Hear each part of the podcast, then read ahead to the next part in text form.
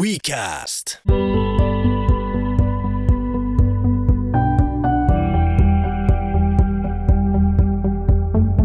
Moi ja tervetuloa tämän viikkoiseen Sör Toivosen kaistavahdin pariin. Tällä kertaa vierailemme klassikkoautojen maailmassa ja käymme tutustumassa muun muassa Saksassa maailman suurimpaan klassikkoautonäyttelyyn. Essenin teknoklassika on mittakaavaltaan jotain aivan käsittämätöntä. Se on maailman suurin vanhojen autojen tapahtuma ja se järjestetään vuosittain Saksassa Düsseldorfin lähellä Essenin messukeskuksessa. Teknoklassikan mittakaavasta kertoo jotain se, että se on todennäköisesti maailman uutisoiduin alan tapahtuma koko maailmassa – mutta puretaanpa alkuun näyttelyn lukuja hieman asian koon hahmottamiseksi. Suomessa suurimmat sisällä järjestettävät messut, kuten talven klassikko, MP-messut, venemessut tai teknoklassikan kanssa suunnilleen samanmittainen pääsiäisenä järjestettävä American Car Show keräävät parhaimmillaan semmoisen 45-50 000 messukävijää messukeskuksen ilmoituksen mukaan. Teknoklassikan kohdalla pitää tietysti huomioida se, että markkina-alue on huomattavasti suurempi. Toisin tapahtumassa ei pyöri pelkästään saksankielisen alueen väestöä, vaan käytävillä kuulee englantia, ranskaa, italiaa, ruotsia, suomea ja muitakin harvinaisempia kieliä. Silti teknoklassikan skaala on pökerryttävä. Messuvieraita kävi viime vuonna 201 000 kappaletta ja tänä vuonna hieman vähemmän 185 000 viiden päivän aikana. Tätäkin vakuuttavampi on oikeastaan itse asiassa niin kuin tapahtuman fyysinen skaala. Se levittäytyy kaikkiin Essenin messukeskuksen 21 messuhalliin, joista osa on samaa koko luokkaa kuin suomalaisten messukeskusten suuret hallit. Osa tietysti pikkasen pienempiä. Silti se koko luokka on huikea. Myytävänä on noin 2500 autoa, joiden lisäksi esillä on lukuisten kerhojen, yhdistysten, harrastajien kalustoa, joka ei ole myynnissä. Kotimaisissa suurissa näyttelyissä autoja on paikalla semmoista 300-400 kappaletta parhaassa tapauksessa. Essenissä melkein 3000. Näyttelee asettajia on paikalla 1250 kappaletta, alkaen pieniä tarvikkeita, ruuveja, lamppuja ja muuta ohjeistarpeistoa myyvistä yhden miehen firmoista aina jättiläisosastoilla mukana oleviin Mercedes-Benziin ja tämmöisiin saksalaismerkkeihin. Tänäkin vuonna Mersulla oli yksi kokonainen halli, jossa se esittelee säväyttävästä museostaan paikalle toimitettuja harvinaisuuksia ja muita merkkipaaluja. Tämän vuonna kolmisakaraisen tähden alla oli esimerkiksi Mercedesen 50-luvun 300 SLR, kilpa-auto, joka päätyi erinäisistä syistä johtuen kilpaosaston johtajan Rudolf Uhlenhautin työsuhdeautoksi. Sen sijaan, että sillä olisi ajettu merkittävä määrä kisavoittoja ja napsittu palkintopöydältä pokaaleja – Vanhan klassikon Logisipi Mersun ehkä vieläkin kauniimpi kilpaversio oli kuulemma auto, jonka työntekijät kuulivat saapuvan parin kilometrin päästä silloin, kun Uulenhaut oli karauttamassa toimistolle. Tarjolla oli myös sotaa edeltäviä isoja kompressorin Mercedeksiä ja huomattava paino oli tänä vuonna kuitenkin myös laitettu youngtimereille. Mercedes itse panostaa selvästi näihin laitteisiin, ostaa hyväkuntoisia yksilöitä vapailta markkinoilta ja kunnostaa niitä omassa klassikkopajassaan myytäväksi edelleen lähes uuden verosina ja myös uuden auton takuulla varustettuna. Vastaavasti myös hinnat on sitten lähes uuden auton luokkaa, eli itse asiassa vähän jopa kalliimpia.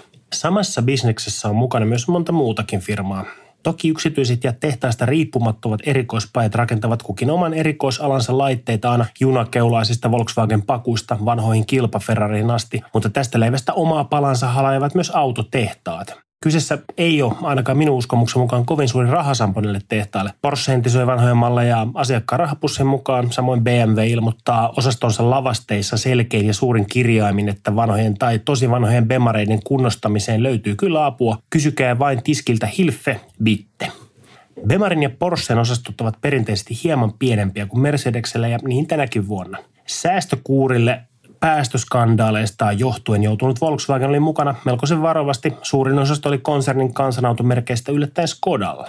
Klassikkouteen markkina on kokenut viimeisten vuosien aikana hurjia. Vuoden 2013 tienolla alkanut hintaralli on alkanut vaikuttamaan alaan tosi rajusti. Kun sijoittajien ja varakkaiden ostajien raha etsii itselleen uutta kotia, kiinteistöt on hieman epävarmoja monilla sektorilla eikä kulta tai osakkeet vedä totuttuun malliin, niin hakeutuu rahaa aina jossain vaiheessa vanhaan rautaan nimenomaan sen kauniiksi taottuun muotoon klassikkoautoihin – Sijoittajat ryhtyivät hamuamaan vanhoja arvoautoja itselleen semmoinen neljä, viisi vuotta sitten ja tulokset oli oikeasti aika huikeita kaikkein arvokkaimpien autojen, kuten kymmenien miljoonien hintaisten Ferrarien ja Talbot Laagojen hintoihin tupsahti semmoinen muutama kymmen prosenttia lisää helposti, mutta se oikea hintaralli nähtiin paljon uudemmissa ja halvemmissa autoissa sellaisista autoista, joita ennen pystyy kuittaamaan itselleen semmoisella kohtuullisella 30 tai 40 000 euron sijoituksella, saa nyt yhtäkkiä pulittaakin sitten tuplamäärän rahaa. Mun omalta kohdalta tämä näkyy vuosikymmenen alussa. Mä omistin tuohon aikaan 60 vuosimallin Porsche 356, joka oli silloin semmoisen noin 30 000 euroa arvoinen auto. Mä en koskaan ostanut 356 sijoitusmielessä, vaan koska mä halusin semmoisen ja silloin kyynet riitti just just tuommoisen auton ostoon. Mä joudun myymään se auto vain vuotta myöhemmin perhepoliittisista syistä johtuen ja sain tietysti saman rahan siitä autosta, minkä olin maksanut aikaisemmin. Mutta tämä oli se virhe monien muiden mun virheiden ohella. Niitä Porscheen hinnat nimittäin raketoivat reilua vuotta puolitoista myöhemmin ja nyt sama se auto hintalappu oli semmoinen 70-80 000 euroa. Mulle tarvittiin tohon aikaan siihen Porscheen vaihdossa myös tämmöistä ultraharvinaista 924 Carrera GT, joka on 400 kappaletta valmistettu äärettömän harvinainen luokittelukilpuri. Senkin hintalappu oli semmoinen pikkasen alle 30 000 euroa tohon aikaan, mutta tänä päivänä niitä ei meinaa saada alle 100 000 euron oikeastaan mistään.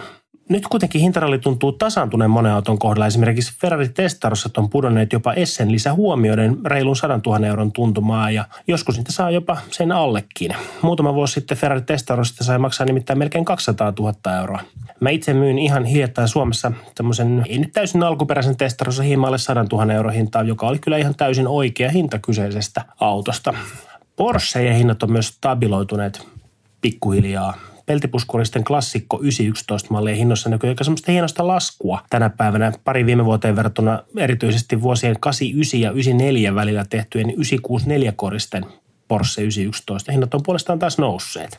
Tonnikäisistä 911 malleista saattaa pyytää peruskupeesta semmoinen 80 000 euroa siinä, missä ihan samat autot maksoi vielä 5-6 vuotta sitten semmoinen 30 ja 35 000 euroa. Ja se ihan tavallinen 911 kupe on vielä edullisimmasta päästä sitä sarjaa. Aiemmin oikeastaan täysin heittopussiasemassa ollut 964-sarjan Targa maksaa nyt helposti 100 000 euroa. Ja kun mennään vieläkin eksoottisimpiin versioihin, kuten 964 Turboon tai 964 Carrera RS, niin hinnat kohoaa helposti sinne 300 000 euron tietämille. Varsinkin jos kyseessä on harvinainen Turbo 3.6 tai tosi vähillä kilometreillä oleva riisutulla varustuksella oleva kisaluokittelupeli Carrera RS. Täysin omassa luokassaan Essenissäkin näiden automallien keskuudessa on myös ultraharvinainen Carrera 4 Lightweight. Se on vain 23 kappaletta valmistettu Porschen tehtaan aikanaan rakentama ralliluokittelulaite, jolla piti alun perin kiilata Jenkeissä tuolloin isoksi kasvaneeseen ralliskeneen kiinni. Luokittelusäännöt kuitenkin muuttui ennen kuin Porsche saatiin kauppaa, joten lopputulemana tehtaalla oli käsissään hintavahkoja, rajuksi kilpailutuksen rakennettuja laitteita, jotka ei kelvaneet oikeastaan mihinkään rallin pääsarjaan siihen aikaan. Suurin osa niistä autoista päätyi erilaisille varakkaille harrasterallikuskeille eri puolille maailmaa.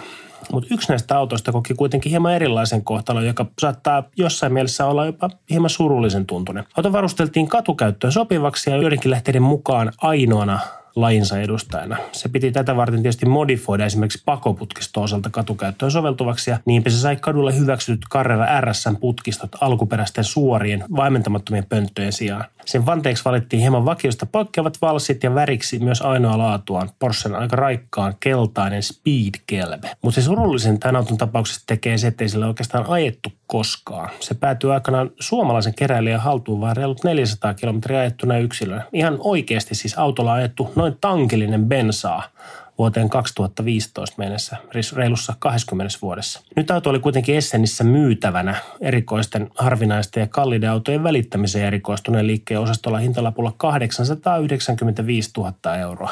Ja tuohon hintaan sillä saisi jopa nykyisessä hintamarkkinassa 10 samanikäistä tavallista Porsche 911. Porsche osalta myös ensimmäisten vesijäädytteisen 911-sarjan vuonna 1998 esitellyn 996 aika saattaa oikeastaan koittaa kohta puoleen.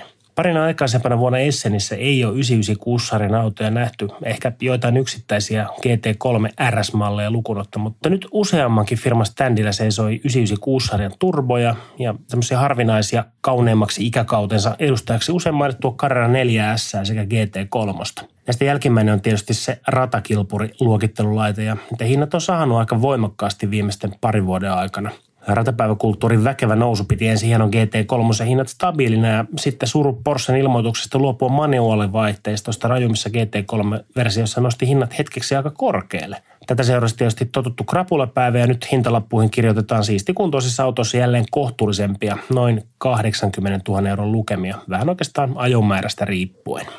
Palataan vielä hetkeksi kuitenkin tuonne Esseniin ja siihen näyttelyn mittakaavaan ja kokoon. skaala Essenissä on todella huikea ja ensikertalainen helposti menee tämmöiseen Essen sokeus-tyyppiseen moodiin. Unohtaa, että näyttelyhalleja on käytävänä 21 kappaletta, mikä tarkoittaa sitä, että kun ensikertalainen saapuu Esseniin, niin hän helposti käyttää ensimmäisen messuhallin ensimmäiseen osastoon ja kahteen ensimmäiseen autoriviin niin paljon aikaa, että semmoinen tunti 45 minuuttia messulle saapumisen jälkeen, niin kokeneempi Essenkävijä kaveri saattaa tulla huomauttamaan, että pitäisiköhän meidän mennä eteenpäin, että meillä on yli 20 messuhallia vielä käymättä ja nyt tässä on mennyt aikaa jo pari tuntia. Mittakaava ja autojen laatu on jotain, jotain aivan uskomatonta. Suomalaisessa klassikkoautonäyttelyssä, jos on esillä Lokinsiipi Mersu tai joku täydellisesti entisöity vanha Porsche – Ferrari, Lamborghini tai vastaava, niin sen ympärille kertyy kymmeniä ja kymmeniä ihmisiä koko viikonlopun ajaksi. Essenissä tämä on taas niin normaalia, että näyttely ensimmäistä kertaa saapuessaan niin ei kannata kiinnittää minkäännäköistä huomioon ehkä sen ensimmäisen hallin autoihin, vaan kannattaa marssia nopeasti halli läpi ja toinen ja kolmaskin halli ja sen jälkeen ruveta keskittymään vasta siihen, mitä näkee. Kun kaikki 21 hallia ja neljä ulkomyyntialuetta on käyty läpi ja aletaan palaamaan kohti narikkaa ja hatunjakotilaisuutta, niin siinä vaiheessa voi ruveta katsomaan niitä ensimmäisen hallin autoja uudestaan sillä sopivalla silmällä. Siinä vaiheessa ehkä huomaa, että siellä hallissa oli sellaista kalustoa, mitä ei suomalaisissa autonäyttelyssä näe oikeastaan ikinä. Mutta jos niitä jää ensimmäiseen hallin tuijottamaan, niin loput näyttelyn hallit jää aika tehokkaasti näkemättä siinä vaiheessa. Essen sokeudessa on pari muutakin muotoa. Jos kiinnittää liiaksi huomiota johonkin tiettyyn eksoottiseen laitteeseen ja sen vieressä seisova toinen vielä harvinaisempi laite saattaa kokonaan jäädä katsomatta, koska se visuaalinen impakti, mikä ihmiseen tulee semmoisen harvinaisen auton, joku Ferrari F40 Le Mansin näkemisestä tai muusta, niin saattaa kokonaan pyyhkiä se vieressä olevan vieläkin harvinaisemman erikoisemman auton tavallaan niin kuin havainto tutkalta täysin pois. Essen sokeus on tämä ilmiö, josta useamman ystävän kanssa, jonka kanssa ollaan Essenissä käyty, niin on, on huomattu, että saattaa iskeä ja Mä oon oppinut varoittamaan siitä, mutta ihan aina se ei ole toiminut. Essenin Teknoklassika järjestetään ensi vuonna 30 kertaa huhtikuussa 2018 ja aika lämpimästi suosittelen sinne menemistä. Hotellihuoneet kannattaa varata ehkä jo nyt, koska yleensä ne maksaa sitten loppukevästä hankittaessa niin huomattavan suuren summan rahaa, eikä ihan välttämättä laadukkaampia parhaisiin hotelleihin enää pääse. Lämpimät suositukset kuitenkin Essenin teknoklassikalle. Ensi kerralla Sir Toivosen kaistavaadissa mietitään muuta. Katsotaan sitä sitten.